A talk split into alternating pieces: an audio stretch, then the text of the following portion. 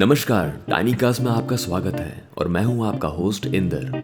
और मैं आपके लिए लेके आया हूँ पॉडकास्ट की एक नई दुनिया, जहाँ पर हम लोग अलग अलग किस्म की कहानियाँ आप तक लेके आएँगे, लेकिन संक्षेप में, यानी कि इन शॉर्ट जैसा कि हमारा नाम है टानी कास्ट कहानियाँ, लेकिन छोटी छोटी आमतौर में चाय को खत्म करने में तीन मिनट जाते हैं, और जब तक आप अपनी चाय खत्म करेंगे, तब तक हमारी छोटी सी कहानी भी खत्म हो जाएगी। तो हमारे साथ बने रहिए क्योंकि इस बार मैं लाया हूँ नई और एक इंटरेस्टिंग स्टोरी जिसका नाम है गीली मिट्टी। तो चलो, शुरू करते हैं। यह बात है 1988 की, यानी कि 1988 विजयपुर नाम के छोटे से गाँव की, जो राजस्थान के दूर दराज इलाके में है। विजयपुर के ज़्यादातर लोग कई सालों से काम की तलाश में गाँव को छोड़कर दूर दराज इलाकों में निकल गए हैं। कुछ लोग बेहतर ज़िंदगी के लिए गाँव छोड़ गए, क्योंकि विजयपुर में कुछ है ही नहीं। पूरे साल में वहाँ पर सिर्फ़ 20 सेंटीमीटर बारिश आती है, जिसकी वजह से वहाँ पर खेती बाड़ी तो हो नहीं सकती। और शहर से काफ़ी दूर होने की वजह से ये इलाका एकदम अलग थलग सा पड़ा है। खंबा है, पर बिजली नहीं आती, स्कूल है, टीचर नहीं आते, सड़क है, लेकिन रेत में कहीं दबके गायब हो चुकी है। जैसे लोग इस गाँव को भूल ही चुके हैं। हाँ विजयपुर में अगर कोई चीज़ है देखने लायक तो वो है वहाँ का शिव मंदिर। शिव मंदिर एक जोधपुर के बड़े व्यापारी ने बनवाया था। वो भी शायद भूल चुका है कि उसने ये पुण्य का काम कभी किया था।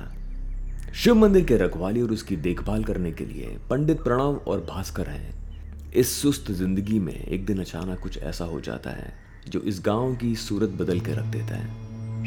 मई का महीना था। गर्मी ने इंसान और जानवर दोनों की हालत खराब करके रख दी थी। सुबह का सूरज ऐसा लगता था कि मानो कोई पनौती लेकर आया है। उसे दिन भर सहना और उसमें कुछ देर रहकर काम करना मुश्किल ही नहीं, लोगों को नामंजूर था। गाँव में एक ही जगह थी जो इस गर्मी में थोड़ी सी ठंडी रहती थी। वो था इसका शिव मंदिर। संगमरमर यानी मार्बल की टाइल्स का काम हुआ था। तो अंदर से उसमें ठंडक रहती थी। प्रणव और भास्कर के अलावा गाँव के कुछ लोग दिन भर मंदिर के अंदर के कॉरिडोर में ही रहते थे। उस दिन दोपहर के साढ़े तीन बजे थे और अचानक ज़मीन कांपने लगी। वहाँ पर सोए गाँव वाले घबरा कर भागने लगे। तभी मंदिर के अंदर शिवलिंग से कुछ पाँच फीट दूर ज़ोर से धमाका हुआ।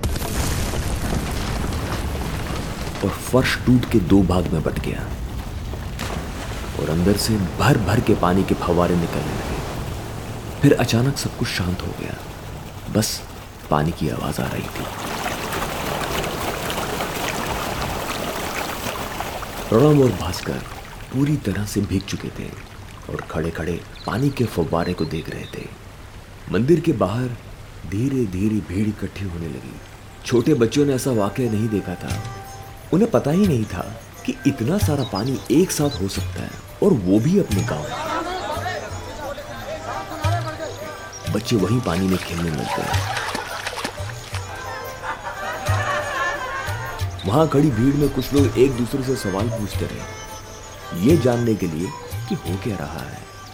तभी वहाँ खड़े बुज़ुर्ग ने समस्या को समझते हुए आगे बढ़कर प्रणव के पास जाकर बोला, परेशान क्यों? ये तो महादेव ने कृपा करी है। गंगा मैया पधारी है।